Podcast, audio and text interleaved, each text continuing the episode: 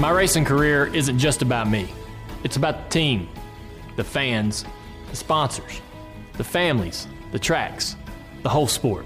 Join us over the next five months on the Junior Nation Appreciation Tour, where we show appreciation to where it's owed. This is Dale Jr., and you're listening to Dirty Mo Radio. Was happy for Dad after it was over and he had won, but I don't like to finish second. This is the Daytona 500, and it! thank God! It's an accomplishment that we'll not forget. There's a lot of satisfaction in winning the championship. Jeff Gordon out of turn number four. He will lay claim to his first ever Winston Cup victory, and it comes in the Coca-Cola 600. Rick Hendrick, I hope I'm with you for a long time. At the end of the day, you still want to see a lot of people in those stands. I am history. you know what I mean? Back in the day, with Steve Richards and Ron LeMasters. NASCAR history is a rich tapestry of speed, personality, and great racing. Here at Back in the Day, we celebrate that history by keeping it alive, just like Dale Earnhardt Jr. did on the original TV show. We'll take important dates, races, and trends in NASCAR and pass them along to you. Here comes Back in the Day from the Axalta Studio inside Junior Motorsports. Bristol Motor Speedway might be small in stature, but it looms large in the hearts of NASCAR fans. For such a small track, all 0.533 miles of it, it packs a big punch when it comes to action, and 1999 was the year that it boiled over. That was the year that it truly became the last great Coliseum. When it was built, it was a typical high banked asphalt oval. Perhaps not typical since it was banked at 36 degrees, but conventional enough. What it produced over the years since has been awesome. Cut and thrust, bump and run, root and gouge. Not many drivers like this race, which is why so many fans like it. You're pretty much at the mercy of whatever happens. You run right over me, that that stupid prima donna. Hey everybody, it's Bristol. They're fighting. How about that? It's all part of It's Bristol, baby. The Earnhardt family's had an affinity for the place since 1979, when Dale Earnhardt Sr. won the first of his nine races at BMS, driving Rod Osterlund's number two. Dale Jr. brought the family total to 10 with his victory in the night race in 2004, leading 295 laps, including the last 85, for his only triumph there to date. I'm just really, really, really glad that I won tonight because this is like the Daytona 500. This is like when at Charlotte would be. This is like the win in Atlanta. These are these are the tracks, the historic tracks that have been around for years that, that are on the top of my list to win it. He has one more shot at it before hanging up his helmet as a full-time driver in November. Why is Bristol such an attraction? It's easy. It's a by God Coliseum. You get thumbs up or thumbs down every time you race there, just like those poor sods in Rome way back in the day. The good part is you're not likely to be eaten by lions or some such thing unless you happen to crash Dale Jr. in his final race there. In all seriousness, it is jet planes at a gymnasium at Bristol, with 40 cars buzzing and banging and beating on each other for 500 laps. The crowds at Bristol were the stuff of legend for many, many years. Waiting lists for tickets years in advance, and even custody battles and divorces hinged on who got the night race ticket package. It is a specially historic place in a world of glass, chrome, and concrete, a modern day masterpiece that races old school. That's why winning the night race is so special. One night near the turn of the century, however, it took on a whole new meaning, and that was the 1999 event. You remember it when Dale Sr. and Terry Labonte were dueling on the final lap. Terry Labonte noses to the point in turn one. Terry Labonte takes the lead. Here comes Earnhardt. He hits Labonte. Labonte spins in turn two. Ricky Rudd crashes into him. Tony Stewart crashes into him. Earnhardt heads back into turn. Out of turn number four, Dale Earnhardt will win the Goody's Headache Powders 500. Dale, it was a big race out there. Tell me those last few laps in your words, what happened? We had old tires on, and I didn't know who got tires, and all of a sudden here come Terry up, and we rubbed a little in three and four, and I was going to rub him back down in one, and I got in, got in, got to the bumper, and, and I hit him harder than I really thought I could. Maybe he checked up a little more, but didn't really mean to turn him around. I meant to shake him more and get back under him, but, uh, you know, we, he spun him out. I, I, don't know what he was thinking. And uh, so then we got new tires and uh, came back and, and, passed the guys. And, and uh, you know, Dale, uh, Dale, gave me a shot down the corner and turned us around. Uh, so if that win, Terry Dale said in victory lane that he didn't mean to spin you out. He just meant to nudge you. Have you ever heard him say he means to spin anybody out? Okay. So can a guy win a race by spinning a guy out on the last lap? Is that legal? It depends who it is, and uh, you know, and uh, in this circumstances, uh, is big thumbs up for it. I'm sure. To come to what it did, and him not finish second was was the only thing that I hated about the whole day, deal. And I thought back about, I wished he hadn't, uh, you know, wrecked. I mean, you know, I wished it would have been a deal would have bumped and got by him and and, and raced on. I thought we had a good chance to win it the first time. The caution flag came out, and I got spun out under the caution, and so we came in and got four new tires, and most everybody stayed out. So we were able to uh, come back through there pretty good. And then I thought we had a chance to win it again, and then we didn't. But uh, you know, hey, that's just the way it goes, and we'll try to win uh, win another one here. Do we find each other? does he find me? I am not sure. Okay. I don't know. I mean, it's been pretty dramatic with uh, a lot of people's wins, but I don't know. I just stir up controversy, don't I? I don't know if I search it out or what. That finish between Dale Earnhardt and Terry Labonte is probably the most remembered finish at Bristol, and it made the night race the ticket to have. You know, back in 1999, it still resonates to this day. What else was going on in 1999? Step into the time machine with me and let's find out. In February, President Bill Clinton. I want to say again to the American people how profoundly sorry I am for what I said and did to trigger these events. Was acquitted in his impeachment trial. In March, the stock market closed above the 10,000 point mark for the first time ever. This year, it's pushed to beyond 22,000 points. Joltin' Joe DiMaggio. Joltin' Joe DiMaggio led a list of the famous who passed on in 1999, and that list included director Stanley Kubrick, Baltimore Orioles manager Cal Ripken Sr., I'm going to make him an offer he can't refuse. And the Godfather author, Mario Puzo, got an offer even he could not refuse. Also, this guy, Senor Wences. Senor Wences, the great ventriloquist. Ready, my friend? Oh, no, not yet. No, no, okay? It's all right. All right, that's good. John Elway, I've just been informed, is officially this game's most valuable player. The Denver Broncos won their second straight Super Bowl, beating the Atlanta Falcons. The Atlanta Braves got tomahawk chopped by the Yankees in the World Series. And Jeff Gordon topped the Daytona 500 that season. It's a sweet victory when you can race with Dale Earnhardt right down to finish, no matter where you're at, but especially in the Daytona 500. That gets us back to Bristol. Behind the Daytona 500 and the winner take all finale at Homestead, there's probably no more important race than the Bristol Night Race. Not only does it get a lot of attention, it means something to win there, just like it means a lot with the new playoff format. Let's bring in Steve Richards, longtime broadcaster and pit reporter for the Performance Racing Network, as well as the producer of Back in the Day.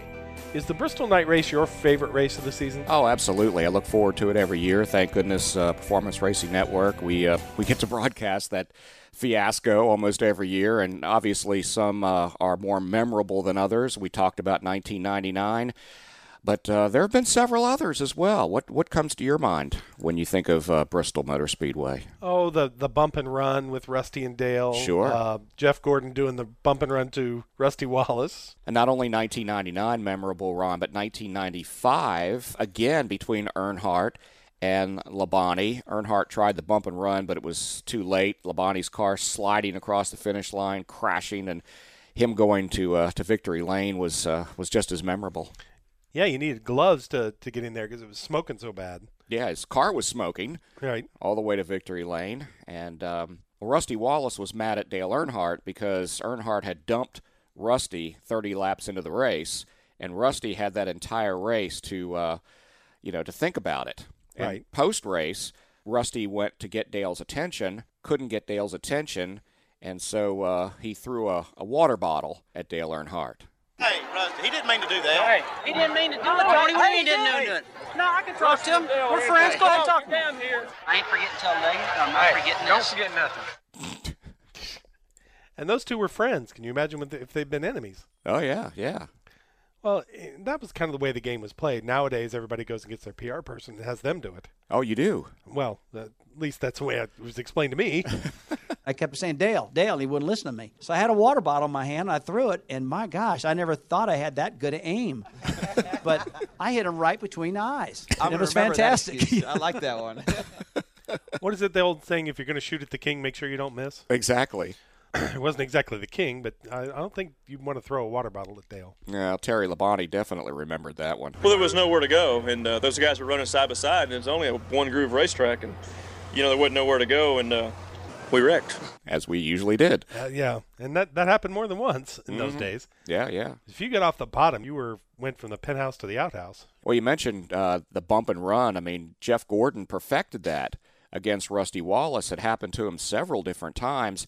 And there was one night that, that summed up everything that Bristol was all about. And uh, Jimmie Johnson got mad at Robby Gordon. Uh, Ward Burton got agitated at Dale Jr. He threw his heat shields at Jr.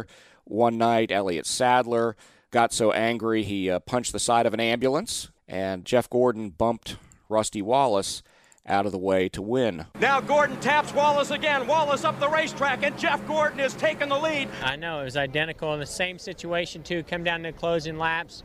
I got to him and you know moved him out of the way, and uh, I won that thing really bad, and I know he did too. And it was a great race, great battle. Yeah, we came up behind me, and I knew he was going to get into me. I was gonna, I was just hoping it wasn't going to happen. There were that, that 25 car was just crowding us too much and got everything compacted as a problem. Jeff Gordon will look at the white flag when it comes to the stripe this time. Rusty Wallace a single car length behind. Gordon wants to break the winless streak. They're back into one. Rusty Wallace trying to track down Jeff Gordon. Less than a car length separation off of turn two. Gordon with a smooth line. Some two car length separation in three. Rusty will not be able to reach him. He works through turn three. Now here's Gordon out of turn number four. His 0 for 31 streak of not winning on the Winston Cup Series is over. Jeff Gordon has won the Sharpie 500 here at the Bristol Motor Speedway.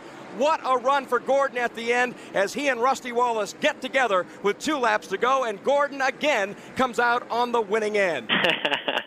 Well, we've been in that position before, and it's gone both ways at times. So I feel confident about our friendship and our business relationship on the track that you know we're going to race one another as hard as we possibly can. And I had an opportunity to get past him, and I took advantage of it. So Rusty goes 0 for 2 against Right. Jeff. Right. Well, a lot of people went over against Jeff. you Yeah, know, they did. They especially did. about then. Yeah, And yeah. you know, look, if you're going to put him on a track that has no room, you get at that time 43 cars on it. Mm-hmm. I mean, that you can't really hardly turn without tripping into somebody. And that was 2002. So after what happened in 95 and 99, yeah, it just continued. Right. And Gordon had had some really, really fast cars there Mhm. and never made it past the 200 lap mark because he uh, got clipped by Jimmy Spencer one night and, uh, you know, just basically destroyed the car. Couldn't couldn't fix. He got back out Mhm. to uh, accumulate those valuable Winston Cup points. That's right. They're always valuable. That's yes. right. Winning at Bristol even once kind of validates you as a driver. It validates. It punches your man card for a while. Mm-hmm. Because I mean, that's not an easy place to win. No, no. You know, if you win there, you're a badass. you know, and that's a Dale Jr. quote. I'm not. Yeah. I'm just Yeah. quoting the boss. So that's why guys like Waltrip and uh, Earnhardt's and Petty's, those guys are always win there, and you don't find a lot of one-off winners at Bristol. And it continued in 2008. Carl Edwards and Kyle Busch, uh, what started off on the racetrack, carried over to the cool down lap and even over the public address system. Carl Edwards bumping Kyle Busch out of the way to grab the lead with 30 laps to go, and Busch bumping Edwards after the race. And then Edwards spun Busch. He did his backflip, of course, like he does uh, after he gets out of the car. The two drivers proceeded to trade verbal shots in interviews. Busch calling Edwards Mr. Ed. Do you remember Ah, that? yes, it was I all do. teeth. Yep. mhm. Edwards called it paid back for a nationwide race in Richmond, and the crowd just uh, kind of ate that one up. It hit me getting into turn one, which got me a little bit loose, chattered the rear tires, but you know, whatever. That's uh, you know, Carl's gonna say he's sorry he didn't want to race that way because he always does. You know, Mr. Ed likes. So we'll take it. We'll go on, and um, you know, we'll race him that way in a chase if that's the way he wants to race. I've never been likened to a horse, but that's cool. Um, but here's the deal: I'm not apologizing. If I had it to do over again, I might just hit him harder. You know, um, the deal is is he knows exactly why I hit him because he's done it to me before. So um, that's fine. If, if he wants to feel that way, that's totally understandable. If uh, if I'd have been in the other position, I wouldn't have been very happy about it. So we'll just move on. But uh, I'm, I'm definitely not apologizing. He knows why I did it. I miss Carl Edwards. Me too. You You, know, know? he, interestingly enough, he he's enough not like the other troublemakers. Uh-huh. I don't mean that in a bad way. Right. But he's he's very smart and he's pretty witty as as it goes on. Kyle Busch is is that way too. Mm-hmm. Trouble is with him, it just kind of comes off a little pouty. Yeah. You know, I've never seen Carl pout. He's always been positive. Now, the one time I, t- I take that back. The one time when he put Keselowski on his roof at Atlanta, he was just mad. Yeah, that was retaliation. Yes, and it was, and he should. Yeah, yeah. Because you know, and and then that got the entire Keselowski f- fan club all uh, riled up. Riled up. There you go. Yeah. Riled up. Yeah. And uh, you know, but Carl, I, I do miss Carl. I I wonder if there's more to him getting out than what was put out when he stepped out of the 19 car. I don't know. I don't, I don't really think so. I mean, it's just one, well, conspiracy theorist that I am. Yeah. Now, the following year in 2009, we had a great race. Kyle Busch outdueling Mark Martin, but uh, Ron, that was a clean battle and not one of those uh, in your face kind of deals. Mark Martin, such an honorable race car driver to race with, and um, you know he deserved to win this race. Just uh, man, I, I tried so hard to get away from him, and I couldn't quite get away from him. But you know we raced side by side there, hopefully to to the pleasure of the fans, and uh, you know we ended up pulling it out. So uh, reminded me a little bit of Jeff Burton here about four years ago. It was cool. When you guys watch that race, you don't know how over my head that I am to be there. You know, if it was so easy, I would have passed him but I was over my head just being there. Dick Trickle told me in 1977 in order to finish first, first you must finish. And I almost didn't finish. I was so close to losing control of my car when I got on the inside of him. And I, y'all can't see that. And I guess you have a hard time grasping that if I could have, I would have passed him, but I couldn't. And I was also so out of control that if we'd have touched, I'd have wrecked too because I was I didn't have control of my car.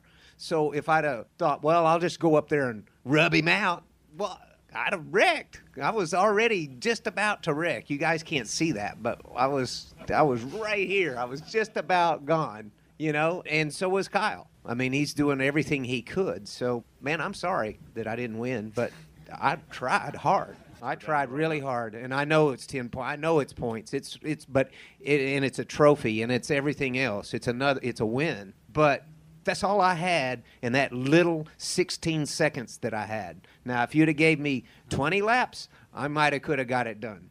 But in that 16 second span that I had to get it done, that was all I had. And Mark's very honest about what he does. Mm-hmm. And he would not park you unless you did him dirt. Right. And then he'd get you, and you wouldn't even know it. But you know, Mark Martin taught a lot of people a lot of things. He could teach a lot of people in the Xfinity series. I'm thinking about how to Mhm. race close with people. Right, right. Now in 2010, Bristol was memorable, but not for a bump and run, not for a fight or anything controversial. Well, maybe controversial. Kyle Busch won the truck race, won the nationwide race, and won the cup race. Swept the entire weekend at Bristol. Here he is with Jim Noble on PRN in Victory Lane. Kyle Busch is standing here with a broom in his hand, indicative of the first three race sweep in NASCAR history. He drives a double mint car, but he tripled his pleasure tonight. What is going through your mind after the last five days? Ah, man, this is awesome. I, I can't say enough about this team, Joe Gibbs Racing, and uh, this double mint Camry was awesome tonight. You know, we had a great race car. We showed it coming up through the field and passing those guys and having a great battle to get up there. And uh, man, it's just so fun to come out to Bristol and race here, and of course, be the first in NASCAR history to win three races in a weekend. I mean, I've been trying to do this my whole career since I got to NASCAR, and uh, man, it it comes true today. So that's pretty awesome. This is history, and I'm real proud to make it. But uh, you know, I couldn't do it without this team. You've had many, many high moments in a relatively brief career. Where does this rank? This is pretty cool, man. This is right up there. I mean, Bristol Night Race, you win here in front of so many fans and in front of so many sponsors and so many people that, uh, you know, your dreams come true at this place. And so uh, for me, you know, this is right up on the top of the list. I, I don't know. It hasn't quite sunk in yet. It might be bigger than my Vegas win, so uh, that's what I feel like is my biggest win in my career. It's almost like winning Daytona at my hometown. Kyle Busch, congratulations. You got it, man. Thanks. All right, Kyle Busch. Folks, you just witnessed history here in Bristol. Dynamite drop in there, Jim. Double, triple. Yeah, yeah. yeah, yeah. Well, Jim's a good announcer. He- Yeah. that- that's really you know, and, and I can't think like that. I can write like that. I can't think like that. so and, and say it. Obviously, if you've listened to our podcast, you know this. but you know, Bristol does have a lot of history, and and it's very tough to do. You know, he mentioned Mark Martin mentioned 16 second laps. Mhm. Well, now it's closer to 15. Mhm. And you know, you there's no time. We did a simulator ride with Richard Petty, and this is back in one of the big, you know, semi truck driven simulators. Right. And you just there's no time to do anything. Yeah. You just go turn, turn, turn. You know, that's pretty much it. Mm-hmm. Line specific. Yeah. Correct. Just don't hit the wall. That's pretty much what you're doing. Yeah, yeah. You know, and, and you mentioned fights a little bit ago. I think my favorite fight at Bristol during a night race, Tony Stewart's high inside fastball to the grill of Matt Kenseth's car at uh, at the end of pit road. Yeah, that was 2012. We got by Matt there, and probably wasn't the ideal pass, but uh, he made sure and tried the same thing. I mean, we we ran on the restart and we're faster than him each lap, so uh, just learned our lesson to just next time we'll just drive through him, not even be patient behind him. We're not going to give him that chance again. I'm slightly confused because I just did the same thing to him he just did to me 10 seconds before that in turn one. He caught me, didn't even give me a chance, didn't, didn't even try to pass me, just ran me straight off the racetrack. So I got a run, and did the same thing to him. I had to lift in one and two or we were going to wreck, and I did the same thing to him in three and four, and he didn't lift and we wrecked, and I guess it's my fault. So him and I have always got along really good. We had a couple conflicts early in our careers, and, and for the last six or seven or eight years, everything's been cool. And I don't know why, but this year, uh, uh, ran me off the track at Sears Point, cost us a top 10, and knocked my side off at Indy and put us in position uh, to get wrecked at the end of that race. And uh, I tried to talk to him after Indy a little bit and just said, I'm gonna, you know, I'm not. I'm not going to go after you. I'm not going to do anything different, but I'm going to race you however you want to race me. And, and for some reason, he still chooses to run me off the racetrack. So I'm just uh, I'm only going to I'm only going to be ran off the racetrack so many times. That's uh, probably as much many words as I've ever heard Matt Kenseth say in a row. Yeah, yeah. You know, he wasn't too happy. Well, Bristol will bring that out in you. You know, it's a bull ring. You know, going back to the last great Coliseum. You know, Bruton Smith is a master marketer mm-hmm. and um, hype guy, and, and and it's really true. He's made the racing, or what he and NASCAR have combined to make that a place where that happens. And Matt wasn't surprised that Tony threw the helmet at his car. No, not really. I was kind of expecting it. And Tony said afterwards, he said he doesn't even care if he gets the helmet back. I don't give a crap. Hell with the helmet. that's good. That's quintessential smoke right there. Uh huh. Uh huh. But uh, well, you know, God love him. He's got passion, and that's worth something, right? Yeah, yeah, yeah. And then Marty Smith from ESPN asked uh, Jimmie Johnson if he got to see Tony's uh, helmet toss. No, I didn't. I saw him lingering, kind of waiting with his gear. I figured something was going to happen. It was pretty epic. I, I heard he had a, a, good toss on it. It was full blown Strasburg, man. I, I know he impressed our, our crew. I mean, they were all talking about. It. What they say? They said he had an arm on him. He had a, a good throw and hit it dead center, hit the hood. it was pretty good. Yeah, that's more uh, that's blind squirrel finding an acorn. Yeah, right I think so too. I not, think so too. Nothing against Smoke, but he's not a baseball player, and he didn't get the name because of his fastball. Let's put it that way. but uh, you know, it just it's sort of it's the place where where you can let it all hang out, and Mm-hmm. people do, and I think that's why fans love it so much. Well, Brad Keselowski, it was memorable, memorable for him the year before he won his first Bristol night race there, and then 2014. Logano beat Keselowski, and then Harvick wrecked Hamlin. Do you remember that one? Yes, that was a cluster. I was just so mad. I, I'm trying to think when I've been that mad in the past, but maybe never. But I think I know Kevin pretty well. I, he's not going to just take someone out early in the race, and I've got no problems with Kevin. I uh, really don't. So I, I think it was just a misjudge, just trying too hard too early. Both of us had really fast cars. That you know, these short tracks is all about patience, and, and you got to show patience. How do you show patience at Bristol? You can't really because you, well, you're so caught up in the moment. You're not thinking 300 laps ahead. Mm-hmm. You know, and I got to get by this guy now. It's track position. I'm pitted on the backstretch. You know, et cetera, et cetera. So you just you're basically right there on somebody. It's like it's like driving down I-77 here in Charlotte. Yeah, you have to have patience, and you can't really punt anybody. Well, well you can. You can, but you might get in trouble. That's right. That's right. Last year, another memorable Bristol night race finish. Kevin Harvick wins the race. Tony Stewart, his last Bristol race, and wins as car owner. And they both did donuts on the front stretch together. Tony Stewart making his last appearance here at the Bristol Motor Speedway as a Sprint Cup Series driver. And Kevin Harvick, of course, is uh, not only you know his teammate, but they're close friends, and so both he and Tony now are doing burnouts here at uh, Bristol Motor Speedway. The Dueling burnouts at Bristol Motor Speedway for Kevin Harvick and Tony Stewart. Not something you normally see. It's kind of fun to watch. Well, Smoke usually goes for other kinds of donuts, but uh, he's going to listen to this, and I'm going to get a phone call. Uh huh. Or somebody somebody kicking the windows out of my motorhome. no, it, and Tony's a good guy, and I, I don't blame him for that. He's he's put a lot of years into this, a lot of money. He's taking a lot of money out too, which is good. Mm-hmm. And you know, look, I mean, he's a he's a bona fide hero. You know, so he can do pretty much what he wants. I wouldn't I wouldn't blame Dale Jr. if he did donuts everywhere. Harvick talked about that after the race in the media center. Yeah, that really wasn't what I had planned, but I learned that Tony and I aren't very good at sign language between each other from one one seat to the other, and it evolved into the burnouts, which was pretty cool. So yeah, that was pretty neat to be able to win a race and, and convince him to actually come out on the front straightaway and, and do a burnout, and he actually did it. was was pretty neat. So hopefully uh, that was pretty cool for the fans, and, and to see him happy and smiling and, and having fun and, and doing the burnout was was pretty cool. So.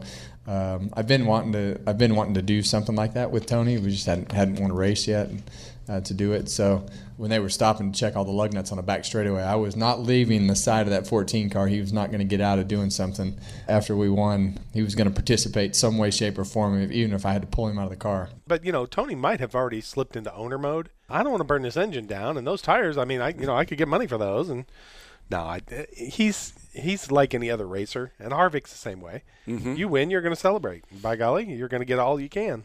My final thought about the night race at Bristol more than likely, you're going to see history at Right. Bristol. So don't leave early. If your driver crashes out or is not doing so well, don't leave because there's a good bet you're going to see something really cool no matter who's involved.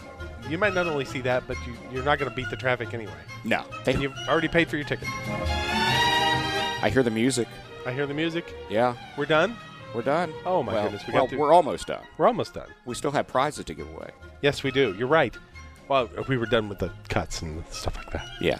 Now we're just going to go get our butts kicked. Yeah. Yeah. So, Yeah. all right. Time for Buzz. Time for Buzz.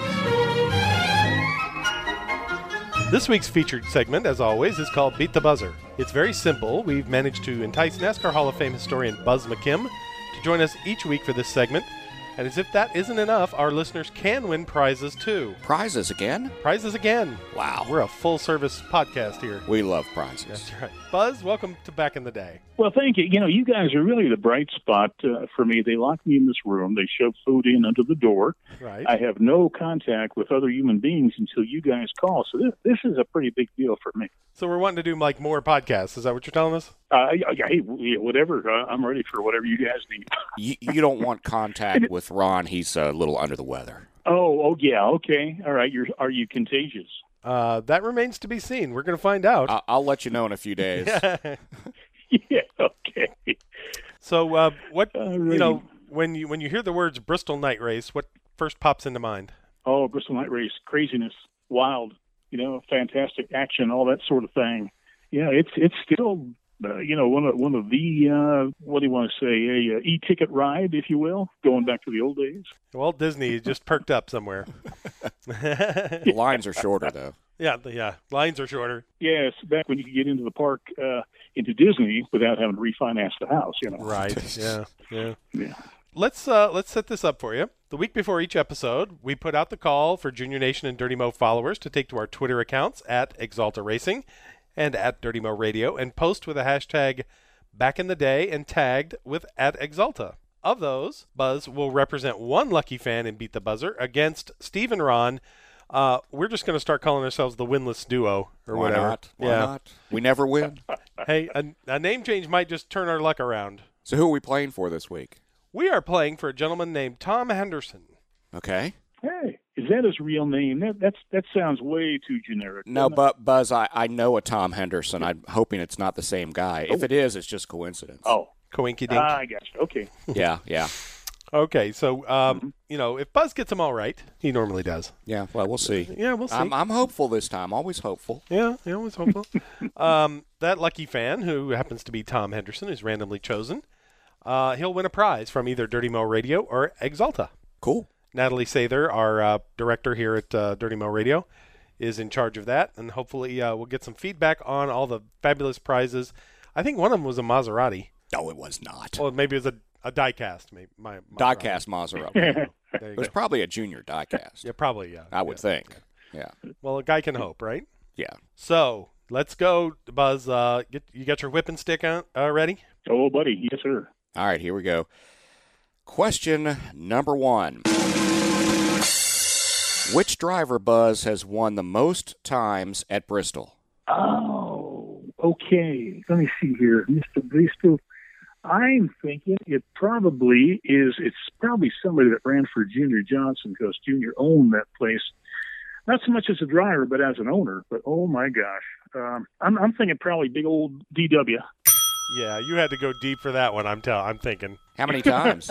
How many wins? Uh, he won a, a cool dozen, not a baker's dozen, but a dozen. He's right again. Well, that only counts as one, though. Yeah, it still gets another ding. Right. Ding. Yeah. All right. Well, that'll be three dings or ding-a-ling. Yeah. And if we say ding again, uh, that's that's four. That's four. Oh, Right. Okay.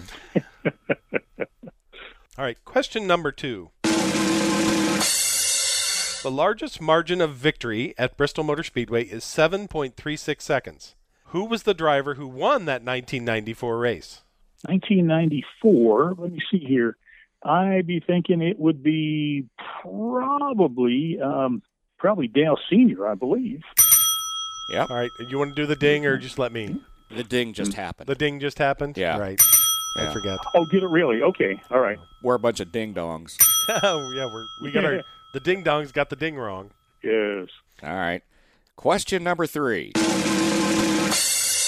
How many times has there only been one car on the lead lap at the end of a Bristol race? Wow. Do You understand that? Yes. Yes, indeed. Like like the winner would uh, finish on lead uh, on a lap by himself, right? Right. Yeah. Okay. Uh, yeah. You know that's that's pretty hard to do because the uh, the competition is so tough there, and it has been over the years. I'm thinking, uh, how about if we say 22 times? How, how about that? Oh, come on. You couldn't have known that. Man, I had that. that question was sitting in the mayonnaise jar on the back of Funk & Wagnalls' porch for a week, and you got it still. Jeez. Well, yeah, yeah. Well, the deal is, I know where that mayonnaise jar was. So, Oh. you know, I, I got to admit, I cheated on that one. So Oh. let's give a big prize away. How's You got that? the old the old metal detector out. That's right. Tom Henderson is now your new biggest fan, as are we. oh, fantastic. So uh, you've told us what uh, last couple of podcasts. You've told us what's going on at the Hall of Fame. You had a uh, an unveil for uh, for William Byron's uh, throwback for Darlington. Yes, that was really, really something. Yeah, uh, that that occurred last week, and uh, Mr. Hendrick and his wife Linda were here for the unveiling, as well as Jerry Falwell Jr., the president of uh, Liberty University, that sponsors William, and, and William is or was a, uh student there. But what they did was they had a, a throwback paint job to Ricky Hendrick's truck, and uh, Ricky did win a truck race, and they used that paint job on William's car for Darlington, and that was really, really, really cool. And then we had another one uh, recently of Corey LaJoie, and uh, Corey was here uh, to unveil his new paint job for Darlington. It was a, it's of course a Dr Pepper uh, sponsored, but uh, it was uh, Davey Allison's old paint job going back to when he was running the Goody's Dash series, which was a Toyota, as is Corey's car. And a little extra added attraction, uh, Bobby was there, uh, Davey's father, Bobby Allison, the great racer, uh, to help unveil the car, along with uh, Larry Mac was the MC, and uh, Randy LaJoie, Corey's dad, two-time Busch Series champ, was here too. He stood in the background, but he was still very entertaining as he always is. Right, right. Well, and of course, uh, William Byron has been named Kasey Kahne's replacement in the five car. Isn't that amazing? Uh, the guy is just really on the fast track to superstardom, and you couldn't ask for a, a nicer guy, a, a great representative of the sport. Uh, I think you're going to be hearing about him for decades to come. And uh, well, I'll tell you what, we're uh, we're big fans of his. Actually, all the new guys coming up, we think it's it's tremendous. I think the future of the sport is pretty well intact with the uh, the quality of driver that's coming into the sport. Well, cool. We we look forward to having uh, William around um, quite a long time, and hopefully one day he'll be uh, enshrined somewhere there on Glory Road or or up in the Hall uh, Hall of Champions. You never know. What, what, what we ought to do is have um, radio podcast folks in there too. You know, have a special category. you know, see, see if we can get y'all's names on the list. What do you think? Is it, I think in the cafeteria they could have a, a little table set aside for radio podcast guys. Yeah, but make sure the buffet's open. Yeah, that's why I say, you know, Yeah. wherever the Yeah, food yeah. is, you can put us. Yeah. Yes. Especially if it's free. Yeah. Well, the, the, the buffet would probably have to be Mexican, though. In that case. Yes, you're right. Yeah, yeah probably. Yes. we are connoisseurs, aren't we? yes, we are. Buzz, you you belong in the Hall of Fame as well, and uh, That's where he is. That's right. well, he, he belongs there. that's, what I'm saying. and he should be inducted All right. Instead of imprisoned, as he as he said in the open. Yeah, Inducted we'll or induct convicted, I don't know which. Well, yeah, We'll induct you. That's right. Okay, well, have a great, uh, a great time with life. You know, I know life can be a challenge sometimes, but you guys got a handle on it, don't you? Yes, we have. we're holding on with, for dear life. Yes, we are. We're just we're clinging. We're clinging. All right. Okay. You take care, and we'll uh, we'll talk to you next time. Many thanks, guys. Appreciate it. That's it for this episode of Back in the Day. Thanks to Buzz McKim, our resident NASCAR guru, for playing along with us again, and keep an eye on at Axalta Racing and at Dirty Mo Radio for the opportunity to play along. Remember, History is made every day, so be a part of it with Back in the Day. Thanks for listening to Dirty Mo Radio. If you love Dale Jr., then Axalta Racing is your go to social media account on Facebook, Instagram, and Twitter. It brings you insiders info all weekend long on the 88 team. It's at Axalta Racing, a must follow for any Dale Jr. fan.